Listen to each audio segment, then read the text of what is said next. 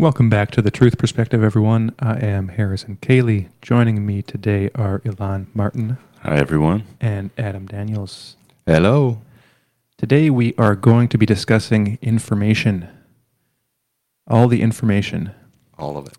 All the information because apparently I just found out that everything is information. Kind of blew my mind. Actually, that was a lie because I didn't just find out that. I knew it for a while. But we're going to be discussing it today because it is actually quite cool and quite interesting. I never knew that information could be so interesting, um, that something with such a boring word to describe it could actually be so interesting because, like, information, it's like, what's that? Um, boring. But no, no, information is actually quite cool, quite hip. The kids love the information these days, um, but they don't really realize what it is and how uh, how wide ranging and expansive the actual concept of information is. In the last uh, hundred years, probably less than hundred years, um, when was Claude Shannon? In like the fifties or something. Mm-hmm. So for the past 60, 70 years, there's been this thing called information theory. And that too is kind of boring. Um, only kind of nerds and like information tech people really get into it. But in recent years, more recent years, the ideas in information theory have been kind of expanded and applied to all kinds of different uh, areas of life and thought and science to the point where it's not just this um, kind of specialized field where you know dealing with encryption and you know the coding of information on like computer networks and in computer programs and things like that but an actual like wide range to the well it's gone to the extent of a, a wide ranging like philosophy um, to the point where we are going to be discussing this book today by William Dembski called Being as Communion, a Metaphysics of Information, which kind of blew my mind when I read it. When did it come out? Let's see here. This book was published in 2014. That's probably around the year I read it. But uh, you guys have just read at least parts of it, right? Yeah. Well, what did you think, first of all? Then we can get in the details. Um, I would agree with your initial uh, statement that it pretty much blew my mind. Um, it reminded me uh, in a very similar way of uh, Whitehead's process philosophy and panexperientialism. Um, there was a lot of connections there with uh, if inter- if rather than matter being the fundamental uh, thing, I guess you would say, of of nature, there is uh, information. It it blended really well um, with uh, experience and processes being the fundamental nature of things. Yeah, and the title of the book is Being as Communion, because one of the main points that he makes, the kind of uh, like the, the main theme of the book that stretches through all the various sections on all these aspects of information is that the nature of reality is one of being in relation to other things. And that's like fundamental to reality. And that is actually what Whitehead was on about with his process philosophy that everything is in process and in uh, like in communion in relation to other processes, other experiences. And that is actually a fundamental bit of a fundamental aspect of reality as a whole. And um, so Whitehead, I would say, was like an information philosopher and didn't really know it. Um, just because the terminology wasn't around at the time, you know, information theory hadn't been developed. There were there weren't the words to describe it. But when I read what people are writing about information these days, Whitehead was saying very similar things without just u- without using the language of information. So I guess maybe to start out with, we should talk a bit about what information actually is, because I mean it's a word we all use every day. Like you know, we get our information from the news, but it has a um, on the one hand a more specific definition, but also um, like I was suggesting just a couple of minutes ago, um, a, a more all-encompassing um, aspect to it as well, so that it, it can account for much more, um, much more phenomena than we would ordinarily think of as information. But it's also um, defined in a specific way that might come as a surprise to people who haven't, um, you know, really delved into the subject. So, I mean, information when you first hear that it's just like you know things that you learn about or get informed about. So like the news we get information from the news we get information from books and from other people. When we want a bit of information we ask someone and they tell us and then now we have that information right? So it can be used in terms of like language and statements about the world and about people and about you know interior and external facts about the world. But what is it really um, when you look at information theory the way it is applied to like um, coding for instance like in computer languages or in cryptography um, like i mentioned the guy Claude Shannon he um, he's the guy that originally developed some of these basic concepts he wasn't the only one but uh, he was kind of revolutionary in the in his discoveries and writings to the point where there's now something that they call uh, Shannon information. It's like a measure of the the the potential information, like in any given stream of characters. I guess it's like the the the, the potential information storage in any like medium or or um, um, you know information storage device or um, like even to something like language. Now, what I mean by that so let's say that, uh, like in a computer language, you have a certain number of, well, everything's in zeros and ones, right? So you've got a certain string of characters, and you can have a certain number of bits of information within that string of characters. It's the same with language. So if you have like a, you've got, let's say, 30 characters that you can type out on your computer. Now, there are, if you take the total number of possible combinations of letters, and then like you've got your one specific sentence that you want to write out like so the all the different capable capable all the different possible strings of letters that you can write out is like the total like information carrying capacity of that like that string of letters but um, when we write when we have actual information like meaningful information not just like a, a, a probability or a, or, a, or a possibility space of all the possible strings of letters we have one specific st- string of letters, which is a, a meaningful sentence in English or in whatever language you're dealing with. And so the way in which people are now thinking in ter- uh, of information is that in terms of these like possibility spaces, like we talked about in, in previous weeks, where you've got a, a range of possibilities, and then when you actually write a meaningful informational sentence, you are kind of collapsing that possibility space into one actual um, realized possibility. So, and in that way, what we what we are able to do is to do things that, on the surface of things, are actually vastly improbable.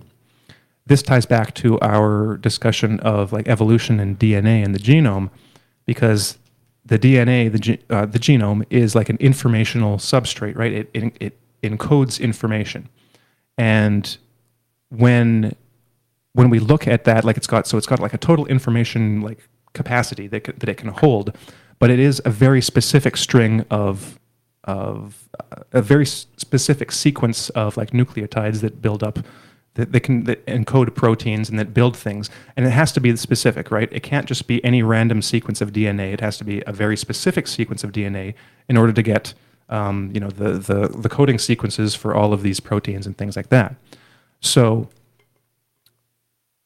when we think about that in terms of like probabilities, one of the things we discussed when discussing evolution was that the it, w- it is vastly improbable to get any meaningful stretch of DNA randomly, right? So you it would be like flipping. Uh, well, it's kind of like um, there's a couple analogies that people that talk about information like to use, like random flips of a uh, like heads and tails, for instance.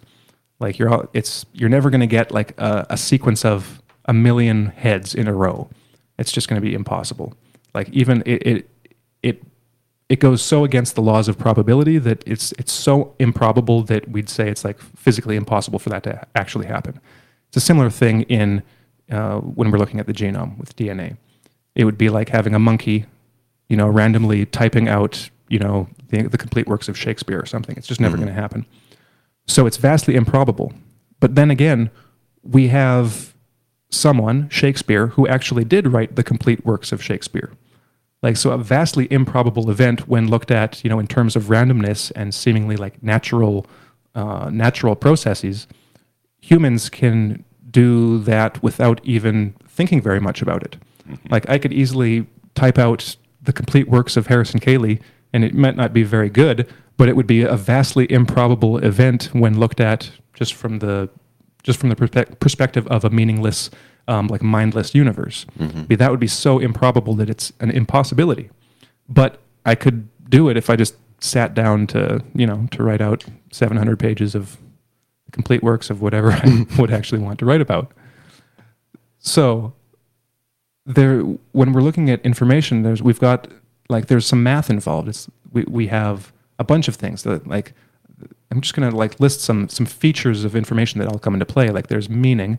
So it has to actually mean something. It has to be a specific something that is being like uh, that is the information. There's probabilities involved. So there's math. It's like so we're going to look at we're going to be looking at um, how probable something is what the different possibilities are um, and the, the information is actually going to be very um, for the most part it's going to be very improbable so the more in the, the more improbable something is the, the more information it can carry or the more information capacity that it has to, to carry information and not only that that's not the only thing that is um, information it's not just like language or you know the the the bits that you can have in a string of like uh, you know alpha alpha numeric characters or whatever.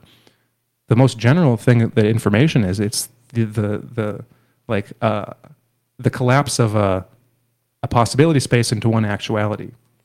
Um, we'll get into. I, I might read some quotes as we go on um, from the book because Dembski um, puts things in really clear terms and actually makes all these concepts kind of clear. It's hard to know where when to where to start when talking about uh, information theory, but um, maybe that's we can just use that as a kind of basic intro. Or what do you, do you guys have anything to like add on that or clarify? Yeah. So, um, well, I'll just say that uh, this has been my first foray into information theory um, since about a few years ago. Uh, so it was it was nice to revisit it and to think about these ideas, especially as they relate to uh, material uh, materialists and the idea that um, everything is this kind of arbitrary, accidental um, combination and recombination of uh, material particles acting together uh, on accident to produce some kind of result. So, what Dembski and um, other proponents of uh, information theory and intelligent design are proposing is that there has to be, in the vast scheme of things, um, another explanation, another uh, another something that informs the nature of reality, that um, that accounts for these highly improbable uh, results that you were referring to, Harrison, that that seem to that can't be explained away as a as this arbitrary um, kind of spontaneously uh, created um, thing that that that happens to exist. So he is he is at least putting his for his foot in the in the door of uh, questions. He's saying that materialists uh, seek to um, eliminate the possibilities of a um, of an outside uh, source of, of of intelligence, of something that uh, helps to create or inform those things that exist in the world. And uh, he's a, a Christian theist, as he calls himself. So he does ascribe to um, the notion that that there is a God. Um, but he doesn't it's not that simple for him either uh, and he he won't he doesn't completely um, fall into this kind of category of saying that um, that because there is a God, it, it's only God that is uh, informing reality with its thoughts of reality. Um, but he doesn't rule that out either. It, it seems to me. So um, this is a, a really kind of eye-opening look at uh, why materialists uh, can't have the whole enchilada. How things as they exist, especially DNA, uh, being as complicated and uh, and sort of um, designed as it is, can't simply be explained away by the the an accidental universe where everything is a kind of a biological coincidence. Well, I think there are two aspects of reality that we have to take into account. So one is the like the one that you're or the ones that you're alluding to, which are kind of like the the things that kind of look miraculous, like uh, you know, like the origin of the cell or the genome. But there's also just on a more mundane level, if you're just looking at the world in terms of um, you know matter, energy, you can't describe reality completely. Um, you need information to be able to describe reality um, because you have to be able to account for not only like the information that humans create and and pass between each other every single day or every moment of every you know of their existence you have to be able to account for um, like the specificity of things. Like uh, and th- this is one of the the the directions that um, several scientists have been going over, you know, over the past like 60 years or so, is looking at reality itself in terms of information. That you can't even describe matter and the, the material world without looking at it in terms of information, without adding that into the equation. Because, well, uh, a simple way of getting that to that first idea is if you look at like a book, you can describe a book completely in terms of its material makeup, but that won't account for the information in the book. Like the, the, that's and and that's the kind of the primary purpose of the book. The primary like uh, essence of the book is the information yeah. in it. If you just describe it in terms of the, the, atoms and the molecules making up the pages, or you, it's three inches thick and yeah. six inches long and whatever, yeah, then then you're missing the point, right? Mm-hmm. You need you need information as a category to be able to account for um, you know that aspect of reality, and I think it was John Archibald Wheeler who had the the idea of like um, was it it from bit? Yeah, that uh, that information. The, what he was implying by that statement, it from bit, is that like it, like an existence, is actually predicated on an underlying bit or information. So that the the world is actually an expression of information as opposed to information being like a you know an epiphenomenon of mm-hmm. of the material world. So when you, this is one of the aspects that Dembski gets into. That's why he's called a, a, metaphysics of information. He's basically saying that information is a fundamental aspect of reality. So when you look at something like the material world, like uh, like particles and uh, the interactions of different particles to make atoms and molecules and all this, every time, every scientific um, observation or discovery is information on both ends. So, like, there's an informative process that's going on through the observation because when you're observing something, you're seeing one pattern to the exclusion of all other patterns. Mm-hmm. That's information because um, um, the way that uh, Dembski defines information, I kind of like paraphrased it to start out with, but the way he actually puts it is that information is the ruling out of possibilities. So, the greater number of possibilities that are ruled out, the greater information is in mm-hmm. that uh, that thing. So every scientific observation is actually informational because when you're seeing a pattern, a pattern is itself information because when you see one pattern, you're excluding, you're not seeing all mm-hmm. other patterns. So when you're looking at a book, you're looking at that book and you're not looking at all other books. And you're not looking at everything else that's not a book. Right. Exactly. Uh, well, we'll get into that too because that, that gets into like the classes of of uh, things that that are inherent in in uh, well, there's a comparison. Uh, there's an implicit comparison in every like informative process, and you just like uh, got to the heart of that with that comment because you can look at yeah. So not only am I looking at this book to the exclusion of all other books in existence, I'm looking at that book to the exclusion of all possible books in existence, and to everything uh, to, to, to all books and everything that's not a book.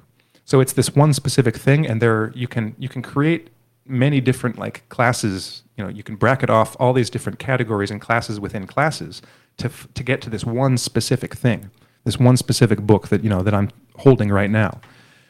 And um, so to get back to just my original point, there information we need information not only to describe um, like the the the the vastly improbable events that kind of defy explanation in terms of um, the, the the categories and the processes readily available to to like the modern scientific mindset, but we also need it to account for well science itself and like every kind of mundane thing that we just take for granted.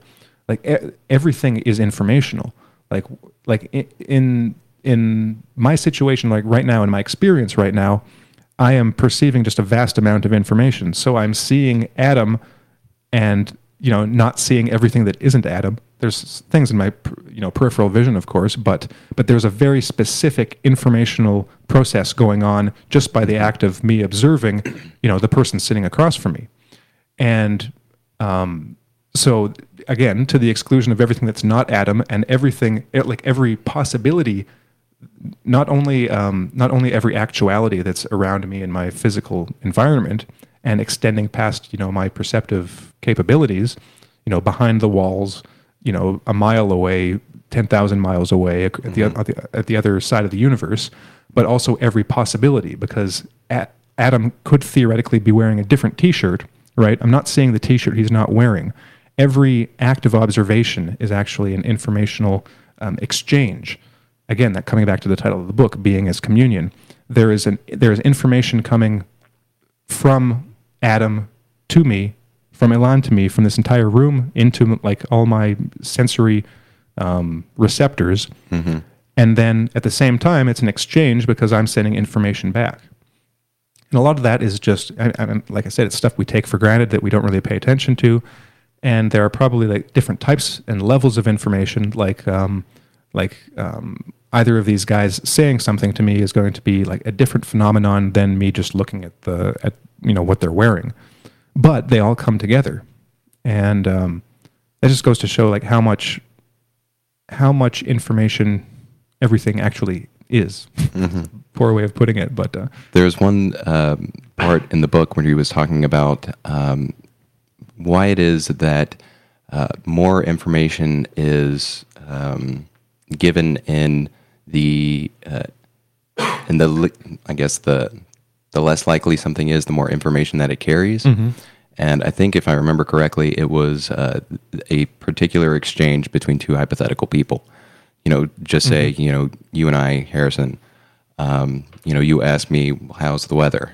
And I can tell you, you know, it's raining. Well, that doesn't tell you a whole lot. I mean, it tells you that, you know, it, it's raining, but it doesn't tell you what kind of rain or how hev- or how hard it's raining or where it's raining, or where it's raining. Yeah, that that's a good point. Like it could be raining somewhere in South America, and you know that wasn't mm-hmm. your specific question, maybe. Mm-hmm. So the more possibilities that you rule out by being more specific and intentional in your language, uh, the more information that you can then pass on. Mm-hmm. Yeah, and it's it's kind of like a, a game of twenty questions, but it, it kind of never ends, right? So mm-hmm. with the question about the weather, it's like, well, how's the weather? Oh, it's raining. Oh, well, how much is it raining? It's raining this much. Well, what kind of rain is it? You know, and and the more specific you get, you get a much clearer picture of the actual weather. So you're getting more and more specific as you go. And the like the less specific you are, the more general thing, the more general a picture you have. And there are so you don't actually know exactly the, how the weather is. You've got a general picture which includes like um, a bunch of possi- a bunch of possible weather situations, but you're but you're not yet at the like you can't really say what the very specific weather situation is that you're inquiring about.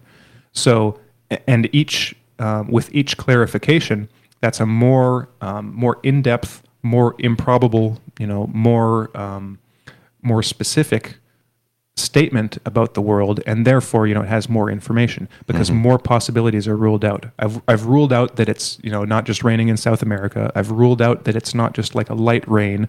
I've ruled out that it that it um, you know it hasn't been raining for the last 24 hours right? The more possibilities you rule out the more information you have.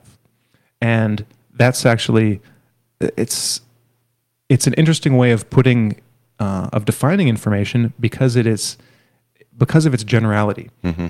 Because um, if you think about information in those terms, then then you look at all the things you can apply it to. And of course, we've done you know several already so far in this show, but really you can apply it to like pretty much anything.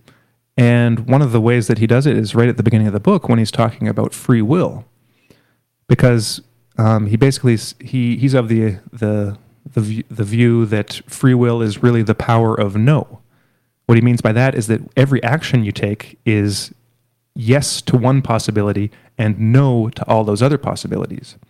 Jordan Peterson made this point, you know, I think a couple months ago in one of his talks. I can't remember which one it was, where he was basically describing consciousness, and he was describing how when you take one of the features of consciousness seems to be it's like a channeling of of possibilities into into one thing. Like you can only ever do one thing. I think this was in the context if if it wasn't in the debates with Sam Harris, it was in a talk or like a discussion he was having about the, the debates with Sam Harris. because one of the issues they were talking about was the you know the whole thing about there being like a, a multitude like an infinitude of facts and you need some kind of process some kind of scheme in order to um, to identify which facts you're actually going to look at. Well that itself is an, infor- an information process. Because you're, excluding possibilities right? So when you when you have a, a, a like a thousand facts in front of you and you only see like one fact in combination with maybe four other facts and you have this little f- fact like bubble that you're you're ruling out all the other facts that you could possibly perceive at that moment. That's information. And um, two other things about Peterson's perspective that shows that I think you know Peterson too is an information philosopher and and doesn't know it or he hasn't at least he hasn't used those words.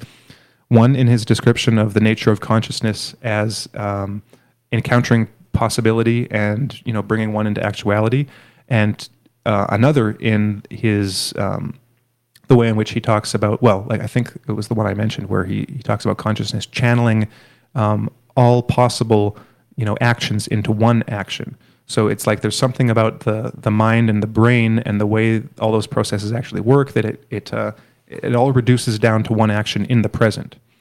So um, with free will it's the same thing. It's like the uh, like the way in which we experience the world and the way that we think about the world um, it's inescapable that we think in terms of um, that aren't deterministic actually.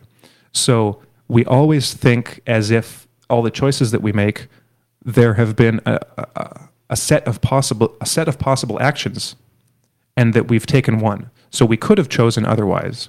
And that's the way in which we always behave all the time and there's no escaping it. You know when you write something you could have chosen a different word there. You could have phrased this differently. You know when you cook cook a dinner a meal you could have let this like cook a little bit longer. You could have added this ingredient like the that, that's we can't help but think that way. So like whitehead would say if we can't help but think it we have to account for it. And um, so when we make choices that's actually again it's an we're we're kind of bringing information into the world. We're we're manifesting some kind of information in the very actions that we choose at every moment of our lives.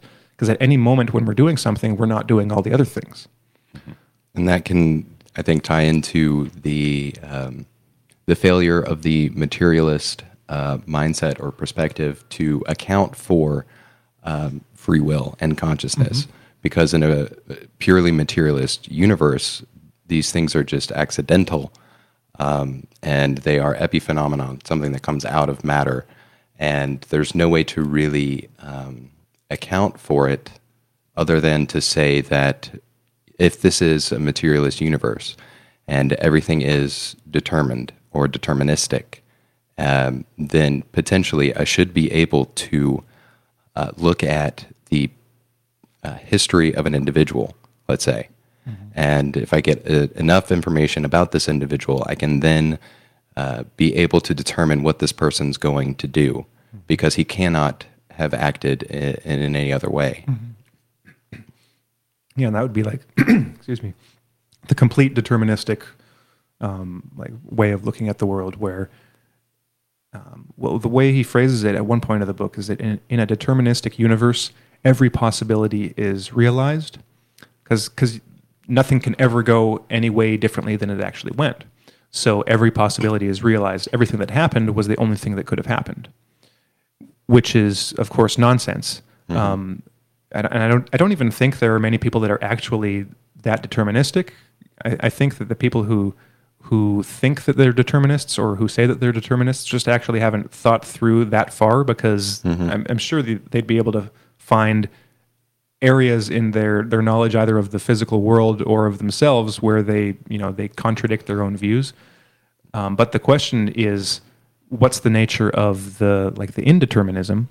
Because that's a, a valid question too. Like, is it is everything chance, and or is there room for like the a, a free agent? Because uh, um, you can have an indeterminate world that doesn't have free agents in it. Well, at least you can conceive of such a world. Whether it actually accurately describes our reality is another question. But like, so if we look at um, you know, like quantum phenomena, or you know, when we get down to that level of reality where there seems to be indeterminacy, um, you know, things can go one way or the other, and then they happen to go one way. At least that's the way that we we think it happens. Um, it does something similar happen, you know, at other levels of of the material world, where you know things just happen, but we don't actually have control over them. That's a, a question. Of course, Dembski doesn't think that's the, the, the proper way of looking at things. In fact, he actually you know questions what chance actually is. Like, what is the nature of chance? What is the, the nature of randomness? Um, because one of the things he points out when thinking about information in, in terms of these probability sets, you know, every every process seems to kind of occupy this this probability distribution, right? Where some things are more probable than others, some things are vastly improbable, um, and those those curves may vary, just like um, like the the positions of electrons, you know, uh, buzzing around, um, you know, the nucleus of an atom. Um, there are different probabilities at, at different areas, but um, but when you look at the the actions that people take, for instance, like the way people write, there are probabilities that become apparent in even acts that are intelligent in nature. So, for example, when we use language, um, when we write books, when we then analyze like the the words and the letters in those books, we find that um, you know the letter E might occur a certain percentage of times, and that's actually pretty pretty representative of you know all written English. Like any English book that you examine, you're going to find the letter E used as like within a range of a uh, you know certain percentage points, um, a certain number of percentage points. So you can find these probability distributions even in intelligence intelligent actions. You can also um, you know find them in just the the statistics of certain behaviors. You know, you give people certain choices between options, and then you do a study, and you'll find, oh, well, this percentage of people tends to go in this direction, and this percentage tends to go in that direction. You can find these probabilities that are that are seemingly, um, well, from one perspective, it looks like they're determine deterministic in a sense. Like, okay, this percentage of people is always going to do this, and it seems like set in stone. It's almost like uh, you know astrology. It's like this is your fate to to go this direction as opposed to this direction. But on the other hand, um, you can look at it as well. This is just like it's just the way of measuring the what people actually choose, and for some reason, people choose in you know in these proportions, you know, um, and according to this probability distribution. And with things like that in mind, he questions, well, what is the nature of chance in the like the natural world? Like even when you when you go back when you go down to the quantum level, or um, just you, you're looking at um, just anything that you can measure in that way in the universe, where where does that chance come from? Well, he argues that it's at least possible that even that level of randomness and chance is a result of the intelligence of, he would argue, like God. Um, you know, Whitehead might say a similar thing, um, God or the or creativity or you know the cosmic mind.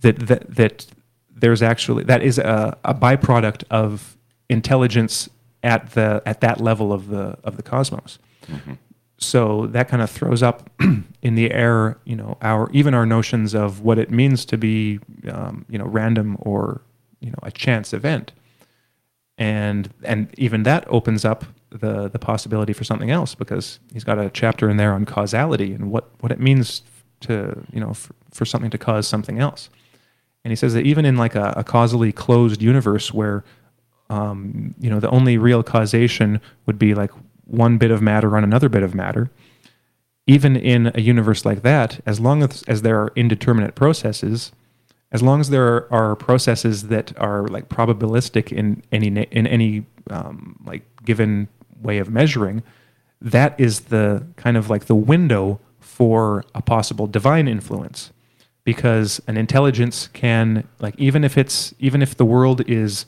is constrained by like physical limitations, if there's anything that that um, that operates on like a, a, probability distribution, that means that improbable events can happen. And if improbable events can happen, then those, you know, through his argumentation, can be the result of like a, a divine influence. Um, or like, and all all that he means by a divine influence is an information transfer. So you can transfer information into a system just through the the playing of probabilities, and that too gets is kind of like a a, more, uh, a more modern way of describing what we were talking about in terms of Whitehead's philosophy, where um, he because Whitehead said something similar about divine influences. That the divine influence is through that um, it, it's it's through the like the the possibilities that you know present to your to your mind essentially mm-hmm. so you are still bound by the the physical laws you know or just you know the habits of nature that uh, mm-hmm. uh, that surround you but when you do but you can do something improbable and the source of that improbability the source of that possibility that you then mm-hmm. actualize well where did that come from how did you get access to that possibility how did you even how did whatever part of you that chooses know that it was a possibility in order to actually do it um, because you have to conceive of something before you actually do it, even if it's a, in a very like unconscious way. Um, that's another thing that Dembski argues is that in information, um, like in the information channel that he kind of describes in the book, and this is basic information theory, you know, just in, in terms of like a, uh, you know, computer uh, programming and things like that. When information gets coded, that information first needs to be conceived, like you need to think it, and then it gets encoded and then it gets transferred through you know a, a, medium to the receiver. The receiver has to decode it, and then the receiver has that information. Um, something similar seems to go on on on a whole other level, um, and that's what Whitehead said too. It's like that's a foundational aspect of reality. That's how things get done. That's how everything gets done. And this is kind of just coming back to why I think Jordan Peterson too is like an information philosopher, because when he describes the nature of consciousness being that you know that confrontation with possibilities, and then you know so we're dealing with potential futures. That's the nature of consciousness: is that we see a, a vast array of possibilities in any given moment, and then we actual, actualize one of those possibilities. Well, that means that we have to have some it means a couple things. We need to have some way of perceiving those possibilities because possibilities aren't matter, right? We can't mm-hmm. can't see them and touch them, but you know, we need some other kind of sight where we can uh, see and conceive of these possibilities, and then we have to have some way of uh, you know bringing them into into being. Well, as you were describing all of that, I was thinking about the subject of our last show, uh, NCPs. Um, and NPC. NPCs, thank you. and those, you know, individuals who run on on very um, kind of automatic, programmed um, beliefs and thoughts and and limited information.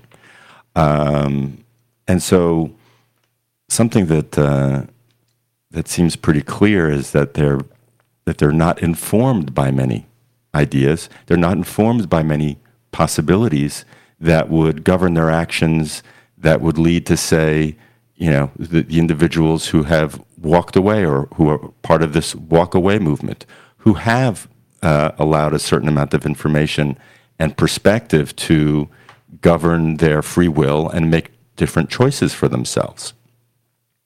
So, and it, it seems to me that there's it's no accident that uh, that many of these um, individuals uh, are holding fast to conventional science, uh, are demonizing uh, others who aren't sub, uh, subscribing to or ascribing to the um, kind of conventional uh, man made global warming and have kind of limited themselves to a materialist uh, worldview.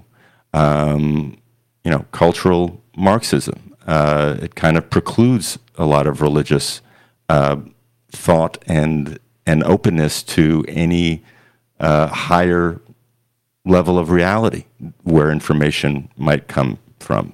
So uh, I was thinking of that as you were describing, j- just to put that on a kind of um, base level of, of how of how this can affect an individual, of how closing off the possibilities mm-hmm. of of holding fast to a very kind of deterministic um, mindset uh, limits one's ability to act as a um, with as much free will as as they're capable of mm-hmm. constitutionally.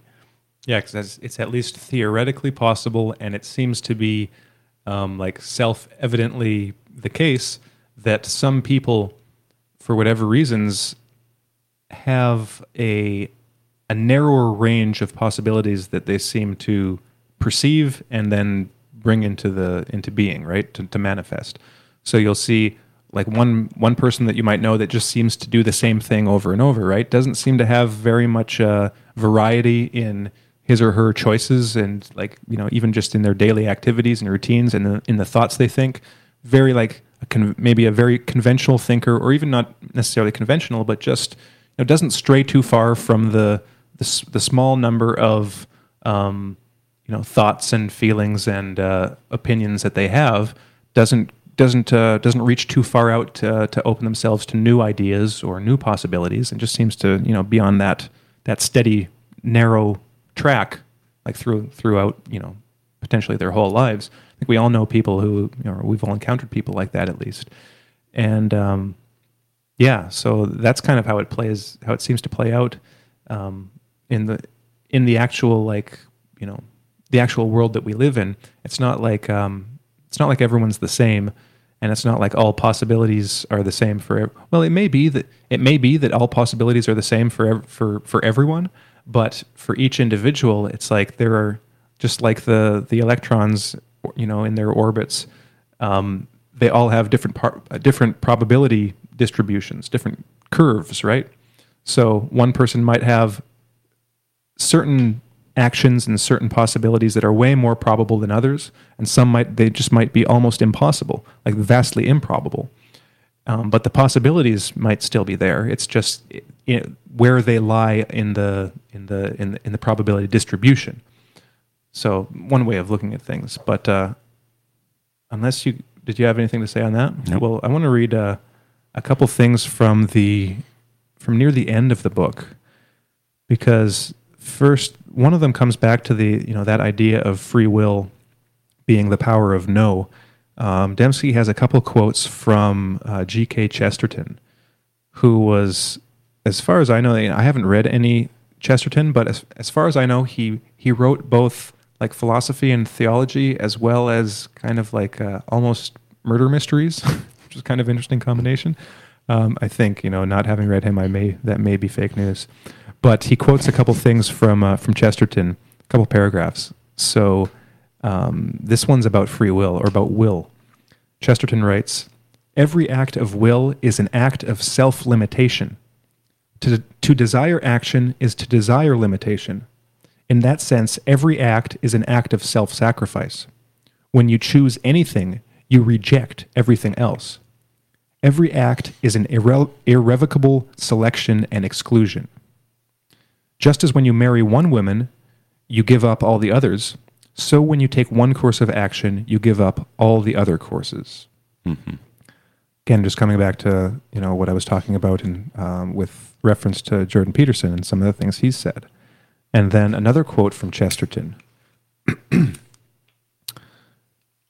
it was the prime philosophic principle of Christianity that, th- that this divorce in the divine act of making such as severs the poet from the poem or the mother from the newborn child, was the true description of the act whereby the absolute energy made the world. According to most philosophers, God, in making the world, enslaved it. According to Christianity, in making it, he set it free. God had written not so much a poem, but rather a play, a play he had planned as perfect, but which had necessarily been left to human actors and stage managers, who had since made a great mess of it. So that in itself, I thought, was uh, like a poetic way of putting what we were what trying to describe when we were describing like Whitehead's philosophy and his mm-hmm. theology, because basically, according to Whitehead's philosophy, what the like the prime um, the prime act of God of like the the intelligence the the the unified cre- the unified intelligence behind the cosmos and you know everything in, in it was to to give order to all of the eternal objects basically all the possibilities. And what that means was is basically writing a play writing like a, a general sequence of events with with various um, like ends in mind so it's like uh, it would be like when you have a plan for for anything. I want this to happen. This is the best possible outcome given these starting conditions. That was the prime act of God to create that template, basically that that pathway, that um, that like uh, that immense and like um, long and adventure-filled story that gets to like the the the grand conclusion, but that being the taking into account the nature of reality and the nature of the the beings that that play those parts, it's it's never going to match up to that ideal vision the ideal vision will al- always be there and things will match up to it to a greater or lesser degree, but it will never be a perfect copy. And that's what um, that's what Dembski basically writes. Uh, Chesterton here treats creation as a play whose production fails to match the quality of the script. God has written the perfect script, but the actors can't pull it off. In the idiom of double creation, God, as creator, exercises perfect control at the first creation that is the conception of the, the thing that you're going to make, mm-hmm. but then cedes control at the second creation, permitting it to go haywire. The second creation is when you actually make something. Um, because he quotes, um, he says, I'll just go backwards a page first. He says, One of the best expressions of this principle um, of double creation that I've found, however, occurs not in the writings of theologians or philosophers. Rather, it appears in the work of businessman and leadership expert Stephen Covey. Quote, All things are created twice. There's a mental or first creation and a physical or second creation to all things. So he's applying this um, via the Chesterton quote to the creation of like the universe. And creation basically means the like the ordering of. Because when you create something, you're actually giving order to some like uninformed uh, uninformed mass of something. Like when you make a uh, like a, a clay sculpture, it's unformed to begin with, and you when you bring form to it, you create the sculpture.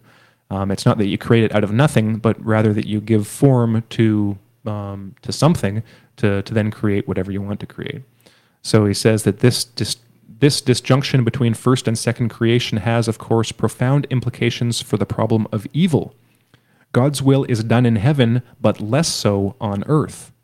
God, in creating the world, has set it free, that freedom presumably entailing benefits that exceed it, its costs. In its freedom, the world has become prodigal, abandoning its divine moorings, and now needs to find its way back to God. According to the Christian teaching, the incarnation of Christ is God's means for winning the world back to itself, consistent with the world's freedom without coercion. And we can think of that, you know, if you're not a if you're not a Christian, if you don't think in those terms, like that's kind of one of the great things about Jordan Peterson or um, you know plenty of other people that look at these kind of things. It's what uh, you know probably what Paul himself at the origins of Christianity was was doing by introducing new terminology, by introducing this new Christian language. Is that what is you know what was the Christ for Paul? Well, that the Christ was the the mindset necessary in order to to to see your part in that play and better better play your part basically how to be the best it's cheesy but how to be the best you you can be right where where you act correctly you know according to your your own actual like essential convictions like at the heart of who you are to to to be able to actually put um, to, to live up to your potential essentially mm-hmm. to actually be able to be um, like the a good person and like that is what living in Christ means is to be lit to to be living in the mindset of um, of the Christ and and the what Paul meant by the Christ. Well, he had specific characteristics that uh, that were you know associated with the the Christ mentality, the Christ mindset, and basically to take that out of the like the the religious terminology, it's basically like the to conform your mind to the ideal template for living the best life possible in in all possible ways according to a set of like objective values so there's not really much room for relativity in in that view, but um, um, that's because you know relativity is nonsense in in at, le- at least in the terms of like moral relativity or um, you know there's going to be different different people in different situations are going to have like the, the best option of the best options available to those people in different situations are going to be different options naturally. So there's going to be differences between individuals but they all align with a common set of values and a common set of like end goals. Like so, um, there is a common set of end goals in the universe. There is a common set of of like kind of um, cosmic values that were that humanity is striving towards. Um, but they, depending on the conditions in which an individual lives or a group lives or an entire like um, epoch of humans lives, there are going to be different options open, and uh, you know the, the, best options might be different at, at, different places in time and in different places and according to you know and and for different individuals. So um, those were the two chesterton chesterton quotes but uh, there was one other thing because he, he mentioned the the possibilities for or the implications it had for the problem of evil. Well a couple of pages ago he uh, before that he had just one paragraph on evil he says that shannon's communication diagram this is the diagram that shows um, like the information source, the message, the transmitter, and then the signal, which is then received by the receiver and then you know uh, decoded to the destination. There's and, also the influence of noise. Yeah, and I yeah I missed that, and I was going to say it. So it, while the signal is being sent, that's where the noise is. That's the noise source. Mm. Thanks for pointing that out. So what he writes is that Shannon's communication diagram is easily mined for theological resonances. Noise along the communication channel, for instance, can, readil- can readily be identified with the distorting effects of evil on intentions that started out good at the information source. It then becomes an open question to what degree the noise source is autonomous, acts by its own warped intention, is perhaps sovereignly instituted by God, or has access to randomness that's beyond divine control. He comments that uh, my own theology causes me to reject the latter option, though process and open theism would be receptive to it. So there he's got a reference to process theism, you know, which uh, was uh, developed by Charles Hartshorne based on on Whitehead's ideas. So that there, the access to randomness that's beyond divine control. So maybe some degree of evil is due to um, you know the the things that are out of God's control. And uh, I know that uh, David Ray Griffin and and uh, and Hartshorne would basically agree that there are some things that are just random that just happen, just due to the way that the physical world is constructed. It's like we live on a planet that, because of the, all of the various characteristics of that planet, um, f- result in things like weather. And with things like weather, things certain things can't be controlled, like where a hurricane is going to land and how many people are going to be killed in a hurricane, for instance. And that is like a type of evil. That type, you know, that kind of suffering from natural evil is, a, or from natural disasters is a type of evil. Um, and just like Peterson distinguishes between um, various types of suffering, like like the suffering from a natural disaster, from an accident, and then the suffering caused by malevolence. So there are different types. So with when we think about that in terms of information. Um, again, this goes back to Whitehead as well. You can have like every every being presumably has access to like the the best eternal object, the best possibility in any given moment. Mm-hmm. That's what gives it its force. That's what allows the universe to progress into novelty, into something that you know hasn't happened before. That's why the universe is always different at any given moment, and how new things come into being. Well, if that's the case, then how does evil come into being? How does malevolence come into being if presumably we all have access to the best possible course of action? Well, it's the fact that we don't. Um, while the, pos- the best possible course of action is always there, like if the signal is always being sent, we don't always have access to it um, to a you know to to the best degree possible. The the signal might be noisy, And why is it noisy? Well, it might be from our past actions that have like that have diluted our our capacity to receive that signal. It might be just from due to randomness. Um, and um, well, that's just one way of looking at it. Basically, the signal is noisy. Well, another way of looking at it is that part of the challenge of being a, a, uh, a consciousness unit uh, existing in the world, maybe it was God's plan to uh, incorporate uh, the noise as a challenge, as a as a part of the uh, the way that, that things are set up, in order to appreciate those things that uh, that do emit a stronger or more um, beneficial signal.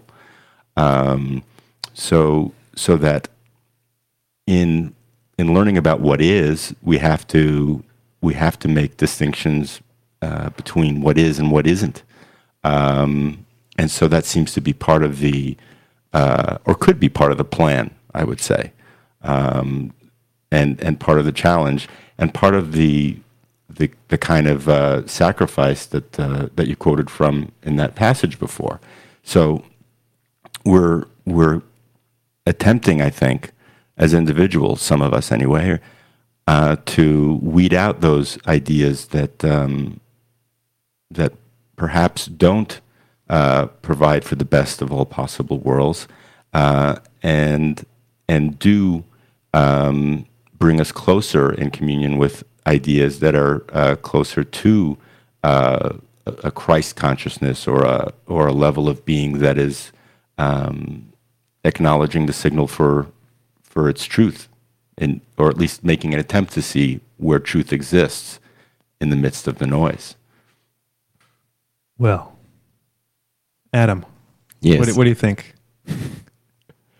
About Gi- Give us a just give us a deep thought right now, just off the top of your head. Deep thought time. um, Was there were there any, were there any other parts of the book that kind of like jumped out at you that uh, struck you as interesting? Um, the portion um, spec- talking specifically about um, teleology uh, and then the purpose and meaning that we must, in our interactions uh, with the world and with each other, uh, ascribe to things, um, objects, people, um, and in a materialist universe where all is random and uh, there's it's all just you know randomness and natural selection, uh, and yet you have a mind that strives. Uh, you have hands that grasp, and it, so it just you know again it, coming back to just kind of like a an overall thing.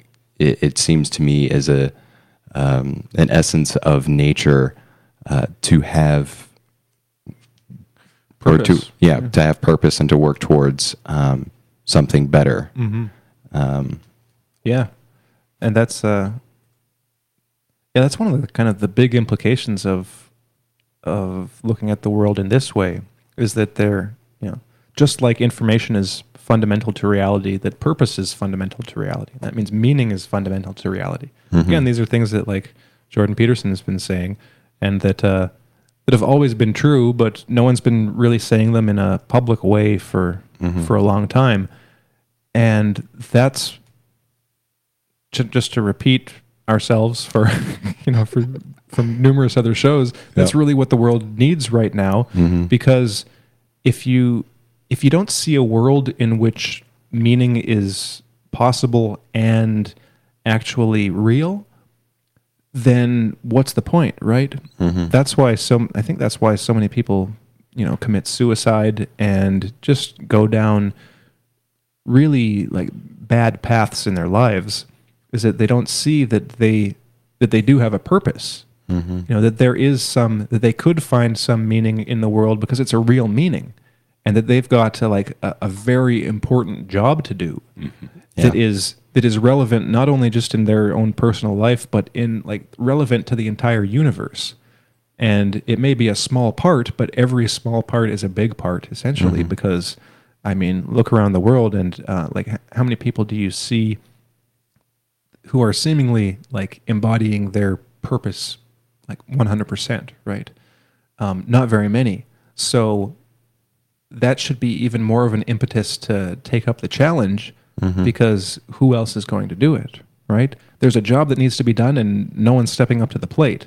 It's like, well, it might be it might be scary and it might be um, um, you know you can you can feel resentful about it but that's kind of like missing the point is that uh, no actually it's like that's where you find meaning and that's where you that's where you feel the best. That's where you feel that everything's right in the world is when you're doing what you're supposed to do. And when you have that kind of guiding purpose in your life that's what actually gives meaning. That's what actually gives um, you know not happiness but uh, but being in the right place at the right time, feeling like, you know, at one with yourself and the universe, like you're doing what is right. It's not going to be easy, but at least it gives you that kind of like a um, satisfaction that you're actually doing something useful. At the same time, too, there was um, I don't know if it's something that uh, Jordan Peterson has said specifically, but it, it, he's the one that comes to mind when I think about this. Was um, with a, a divine reality where uh, there's creative inspiration, a, a divine impulse, you could say, um, to reach ever higher moral ideals. Um, it kind of stands in the face of, of what you see with um, the SJWs and the NPC liberals uh, who, you know, stand at the doors of the Supreme Court banging like nut jobs uh, because they have a very a very confined view as to what is and isn't good. And so when you have these ideas of uh, a divine reality and a divine purpose that is far more inclusive um, of of things other than just you know happiness or well beings for minorities. When you when you encompass the world um, in a in a more broad sense, uh, it gives you a more informed way to be or to act and to actually bring about that which you think is good. Mm-hmm. and it brings it brings your your own personal possibilities into focus. Mm-hmm. Because when you're acting as part of a mob as part as a, part of a like a a group like the the goals of the group um, like if you look at like a, a protest movement are very broadly defined. Mm-hmm. And when you have a broadly defined aim like that also the actions that you take are broadly you know varied so when you if your only purpose is to end racism for instance Yeah. then well if that's your purpose then it gets to the point of like the end justifies the means in a sense. Like the most important thing is ending racism. Therefore we will you know we will kill as many people as we need to in order to end racism. Like that's the kind of like the the, the worst case scenario that something like that can go to. Again and it comes back to that quote that i read about evil about the like the noise entering the signal to the point where um, it distorts um, it distorts the original good intention.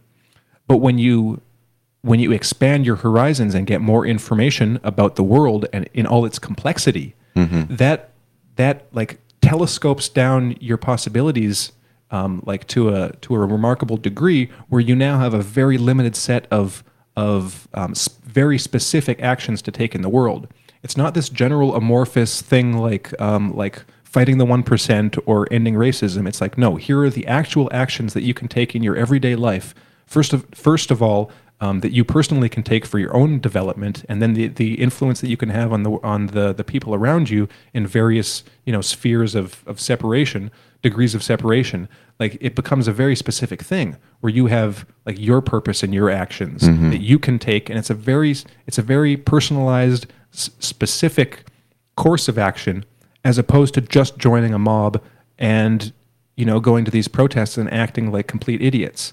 Um, like uh, so there's something there about the, like the level of resolution it's like the the level of, revel- of resolution for a um, like a group mentality is is very low resolution it's like they've got uh, it's it's vague it's broadly defined it's not specific it's uh you know it's got these broad goals in mind but no actual like plan it's kind of like um, the what a lot of critics of U.S. foreign policy have said about um, you know like Obama's approach to to Syria, like Assad. Well, what do you? Okay, let's say that Assad must go. Let's say he goes.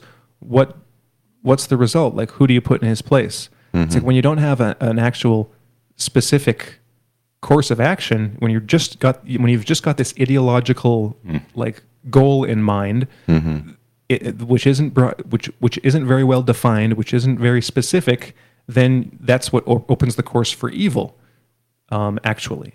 But when you actually look at the complexity of the of the situation, like if all the foreign policy, um, you know, strategists in the in the West that came up with this great idea of Assad must go, if they'd actually looked at the complexity of the situation, they would have seen well, well, this is assuming good intentions and that they actually had uh, like truth in mind and and the, the search for for actual truth. They would have seen they wouldn't have done it in the first place. They wouldn't have had this policy because like uh, well first of all uh, you know given conditions and given the nature of the you know the the um, the ideological revolutionary forces in Syria and that, that were imported from all around the world given that nature Assad is and has been like the best option for Syria like objectively. And and when you're thinking in terms of like a specific country and the fact that any specific country can be better, well, yeah, of course, every specific country can be better in certain ways. That doesn't mean the best option is regime change, um, and there are different different types and different levels of regime of regime change.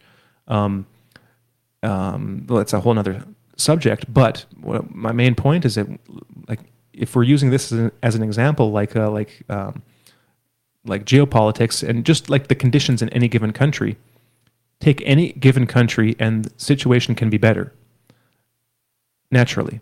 So then applying this same kind of principle, you get as much information as possible. You learn about the, the all the complexities involved, and you see that there's a very like there's a very like there's a tightrope that you can walk in order to make things better.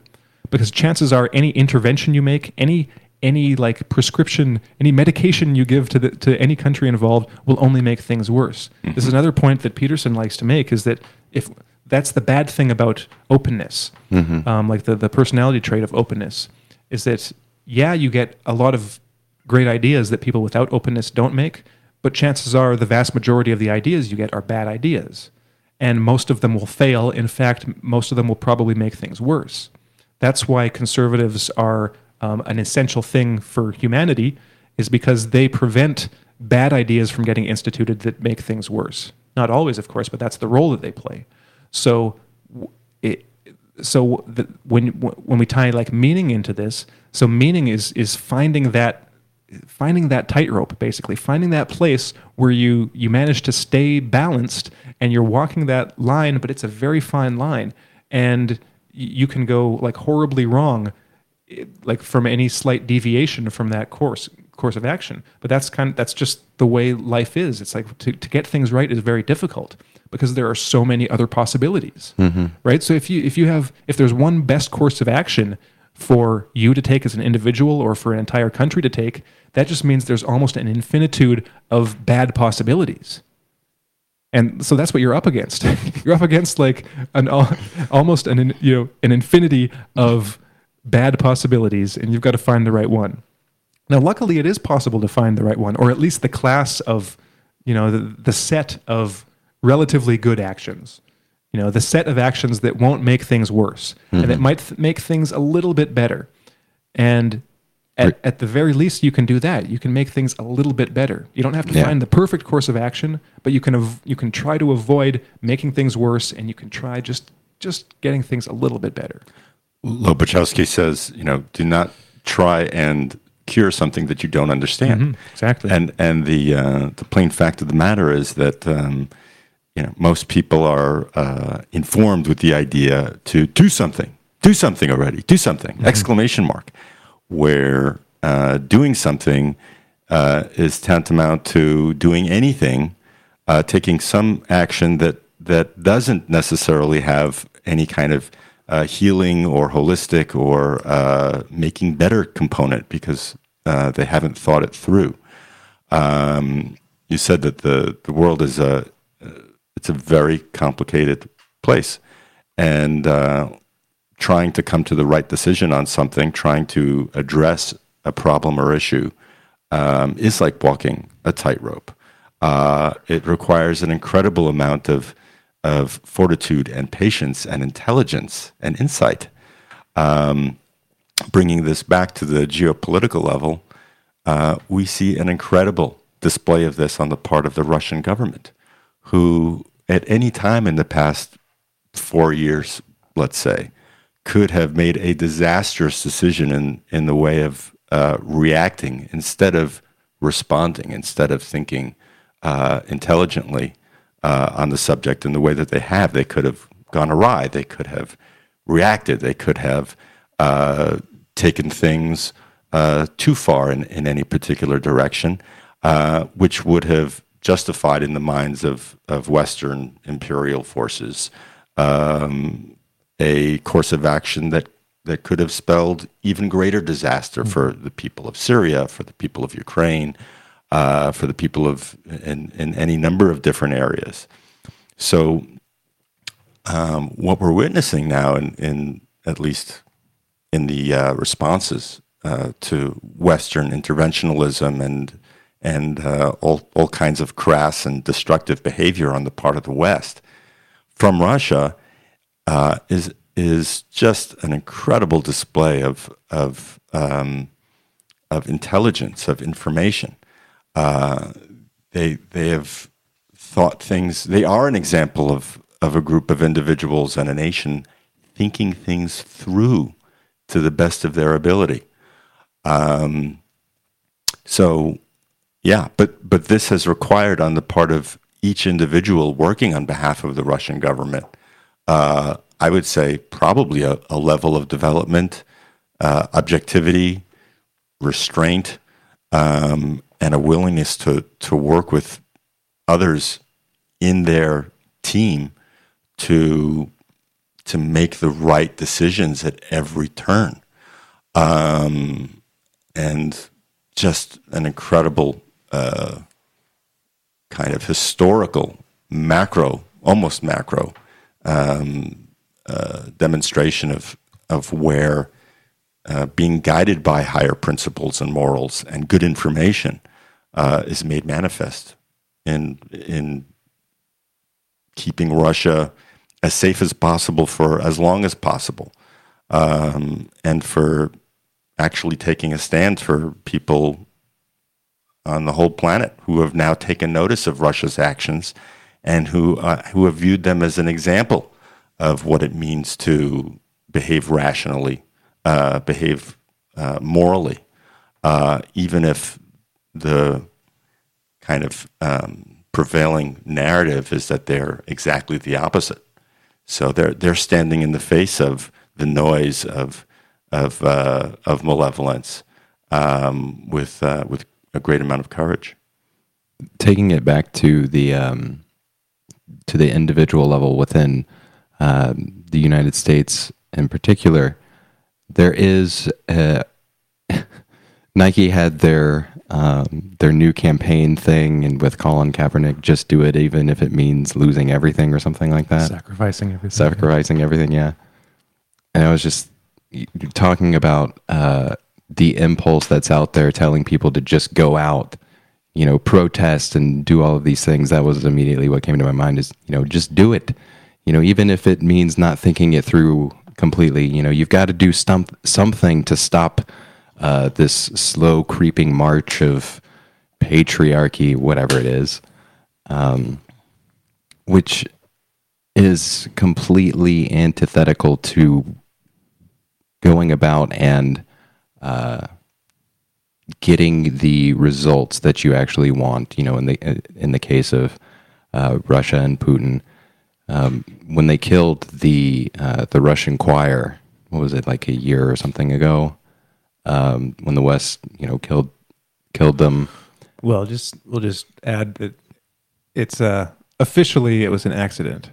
Yeah, officially. Mm-hmm. But go on.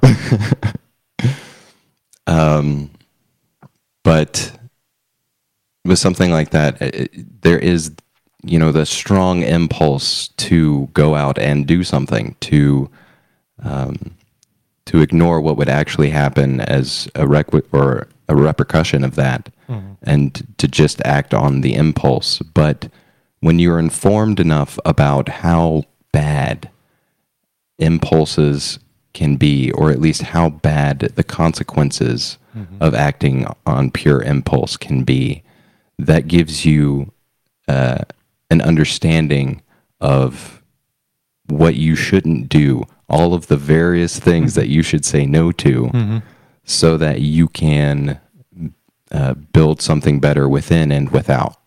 Right. Right, and that ties into our discussion last week on positive disintegration.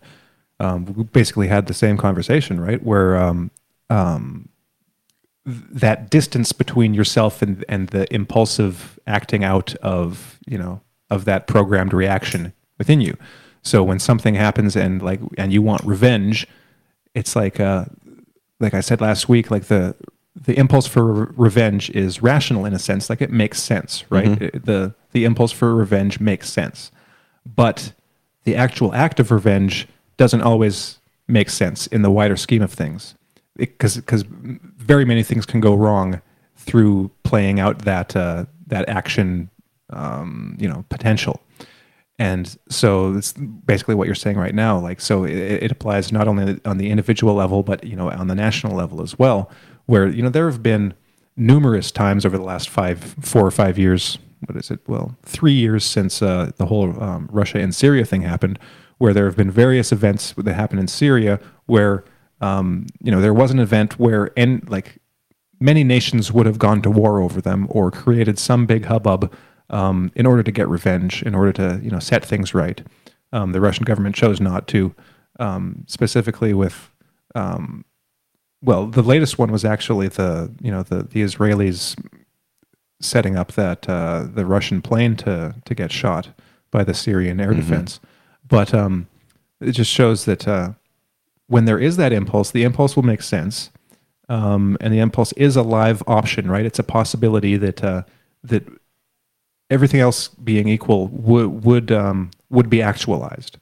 Like that's kind of like the deterministic view of of things, and and most people, I think, are are deterministic, are, are their actions are deterministically governed because they just go with the easiest option. The easiest option is to just to go with the impulse right? So that is an actual uh, a possibility that is actualized, but it's one that's actualized just by like um, um, like inertia or momentum, right? It's just like you're just you're being pushed from the past. You're being pushed from like your past biology, like the the impulses that have been set up in your in your like limbic system in your body in order to to push you in a certain direction. They, like your body wants you to actualize this one possibility, but what you need to do, um, like that's just running on autopilot.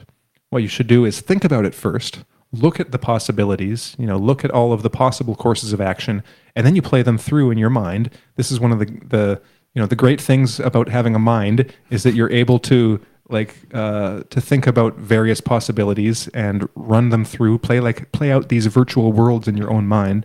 If i do this what are the possible consequences and what are the possible like things that can happen that i don't anticipate or that i don't actually want to happen? Okay well if i do this oh well I, i'll really i could you know i could go to jail. I could put uh, endanger my relationship with this person. You know um, i could set up a whole spiral of revenge and and uh, and uh, blah blah blah you know run through all these possibilities for your given situation for your individual situation. And then maybe you'll come to the conclusion oh maybe that's not the right choice right? Maybe that's not such a good I- good idea. Well what is the best option? Then you think some more and basically you think before you act. And uh, it's what uh, if you had a, a good mom it's what your mom should have taught you and your dad to, to think before you do something. And uh, and sometimes, you know, like I said last week, sometimes you might get lucky, and the thing that you end up doing is the thing that you originally, and you know, wanted to do, and then you can say, "Oh yeah, good, okay." You know, you can give your your emotional body, you know, a, a reward for for having a good instinct, and you know, be like, okay, good emotional body, but um, doesn't always work out that way, and that's life, right? And if you want to um, well, that's the thing about uh, about this whole process, about this whole informational process, is that it does take work. You do have to think about it, and it's you know it can be fun too. You know to, to actually think about things and to, to look for the best option, and to and when you actually find a good option and you do it, that itself gives a, a kind of like reward Yep. to your system. It's like okay, good. You know, I did I did good. You know, good Good. What is it? Good boy. pig. Good pig. Good thing. and who knows? You know, may, maybe maybe the uh, maybe being open to um, to praying uh, or to meditation um, as a kind of acknowledgement for the idea that uh, that there is a higher intelligence out there, uh, and that if we empty our cups just enough, maybe we can access some of this information that would that would help inspire us towards um, towards the right decisions, especially when uh, when they really count and, and they're important to us, and, and we don't want to mess things up.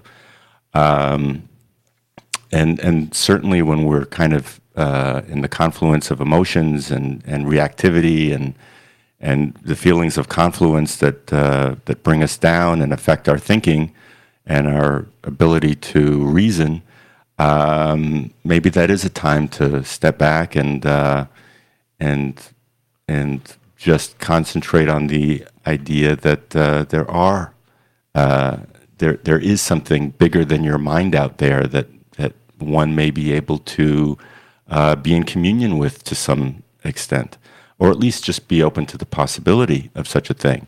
Mm-hmm. Um, I think you know it would be pretty arrogant to assume that we're we're all that is, and and that our ideas are uh, and our thoughts and our reasons are are the only way that uh, you know things can go.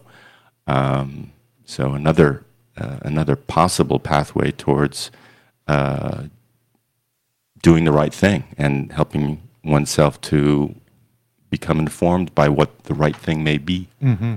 or to uh, it's arrogant to think that we are all that is, and I think it's also arrogant to think that you already know, right, or that you already have that connection without actually having sat down, thought it through, mm-hmm. searched, researched, um, you know, killed some sacred cows.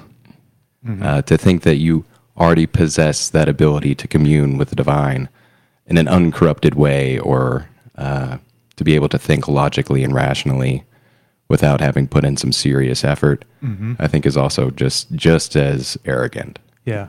You used a good word there, search, because that's one of the terms, like the information theory terms for, you know, finding the finding the target is you engage in a, a targeted search, right? So that's what uh, that's basically what evolution is. It's a search for targets. It's what any informational process is is uh, is a targeted search. So when you're looking through possibilities, you're searching possibility space for the for the uh, you know the the the one that you want that you want to then actualize like the best one. And the the nature of a search is that it takes energy it takes effort to do it. So tying back to the examples that we gave like with um, like protesters and and things like that they haven't engaged in a search. You know they so this might be a good rule of thumb. Like if you if you think you already have have the answer and you haven't actually done a lot of work to find the answer then that implies that you haven't engaged in a systematic search for the answer. And that means you're probably wrong. It means you're, you're, that you, you haven't found the information. You haven't found that, uh, um, that improbable, um, you know, needle in a haystack, basically.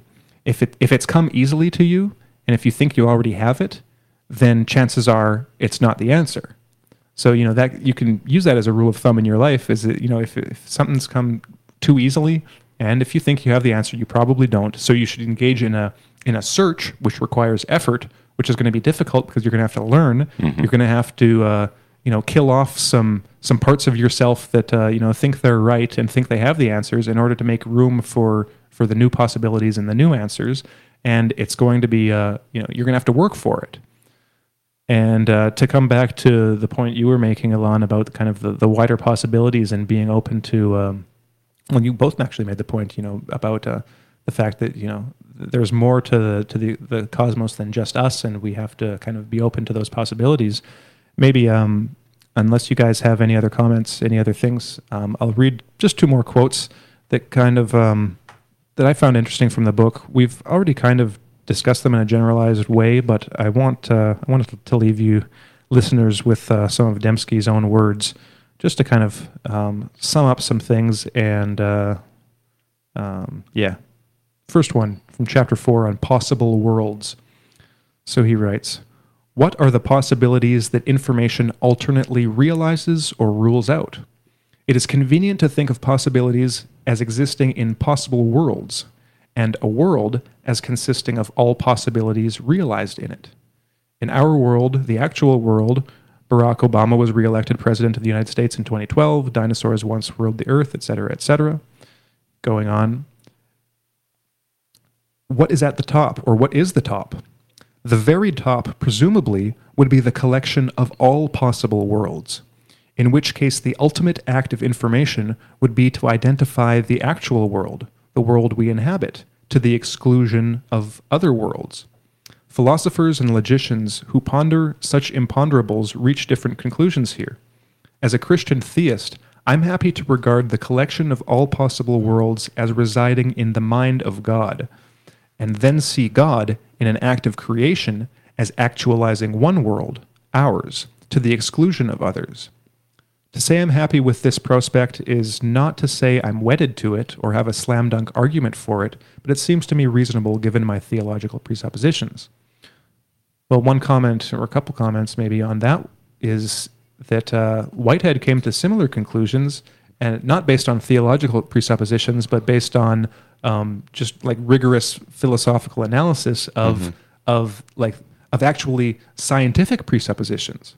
Because Whitehead argued that the presuppositions inherent in the nature of science imply exactly what Dembski was writing about here, a, like uh, a realm that contains all possible worlds, all possibilities in all possible worlds. And like we said in the Whitehead show, um, uh, Whitehead called those possibilities eternal objects, and he, he called the the place in which those eternal objects reside the cosmic mind, the mind of the cosmos um, like the, the, mind of God. So he came to the same conclusions based on uh, kind of coming at it from a, a totally uh, like uh, coming at it from a secular angle, mm-hmm. Uh, coming at it from a scientific like philosophical angle, came to the same conclusion. So just something to keep in mind there. Um, next quote is from chapter five, matrices of possibility. Um, he writes, well, uh, just to give some background, I'll read the first paragraph and then the paragraph I want to read. Because the actual world is so large and unwieldy, we never grasp it in its entirety. Instead, we only grasp uh, certain limited aspects of it. This we do by situating aspects of the world within matrices of possibility.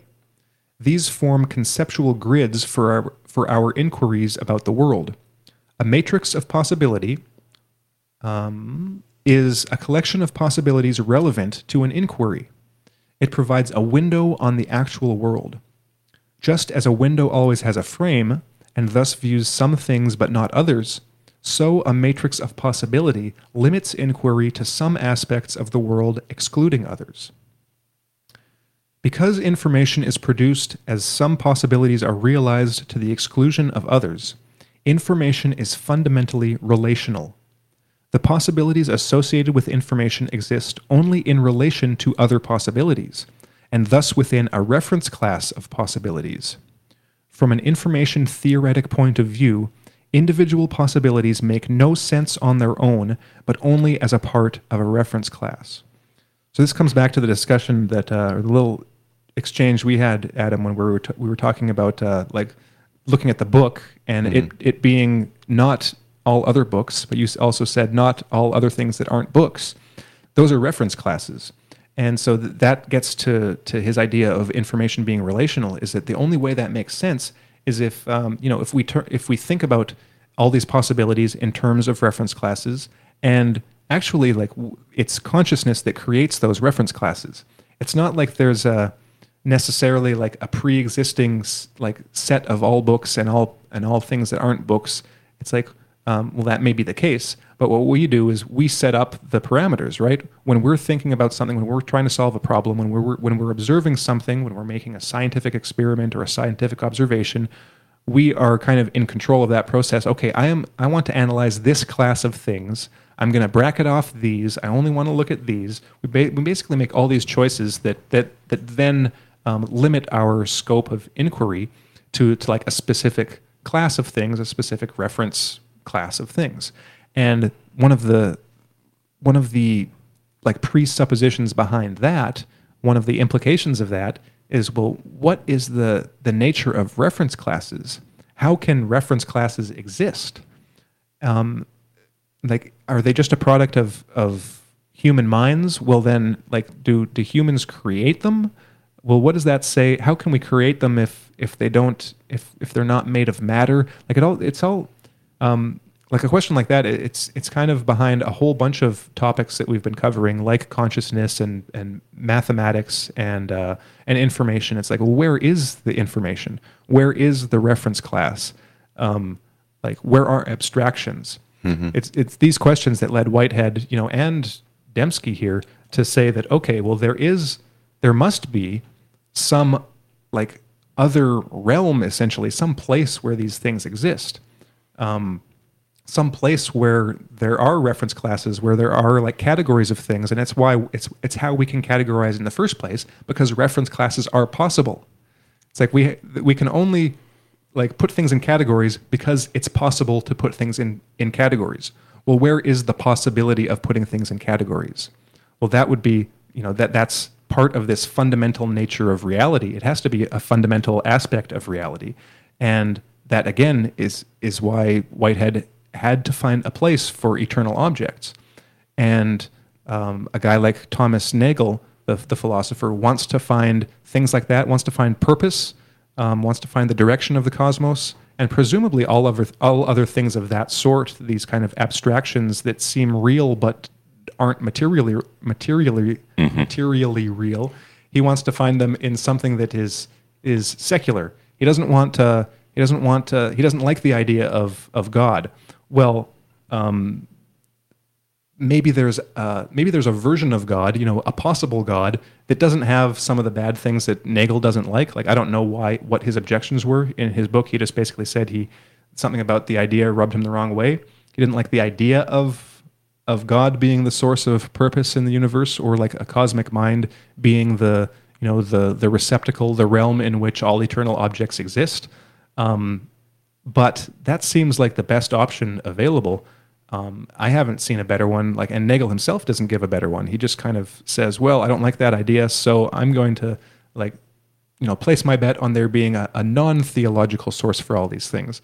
But uh, but he can't really describe it because we don't at this point we don't don't really have the words to describe it. You know, as opposed to using some like divine language, some language that um, in, some concept that includes consciousness and meaning and intelligence and information and all these things that you know need to be need to be at that level in order for them to be possible in our in our universe but um, you know maybe it's just that the reality of all those things and the source of all those things is God in a sense in which um, you know religions haven't been very good at putting into words. Mm-hmm. Um, you know, maybe the religious conceptions of God have have been more more symbol than like uh, hard fact or hard description of reality.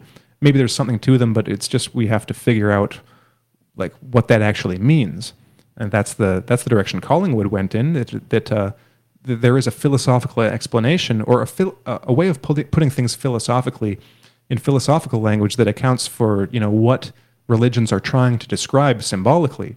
There's still a place for the symbolic representation and the the kind of um, the effect that that has on on a part of our being that only responds to that kind of thing, that only responds to symbols. But there's got to be, or and there seems to be a way of putting it philosophically too, and that's kind of what Whitehead and and Collingwood and and Dembski and all these people that we've been talking about, um, and Peterson are either attempting to do or have done a pretty good job doing, or you know at least they're on the the way to to giving a description of that. So um, yeah, I think we're where, with that said, we will leave things there, and um, probably now that we've set this this recording in stone, um, we can come back to it at other times and refer to the the concepts that we've talked about in this show. So, thanks everyone for tuning in. Thanks, guys, for talking about this book, and uh, we'll see everyone next week. So, everyone, take care. Bye, everyone. See ya.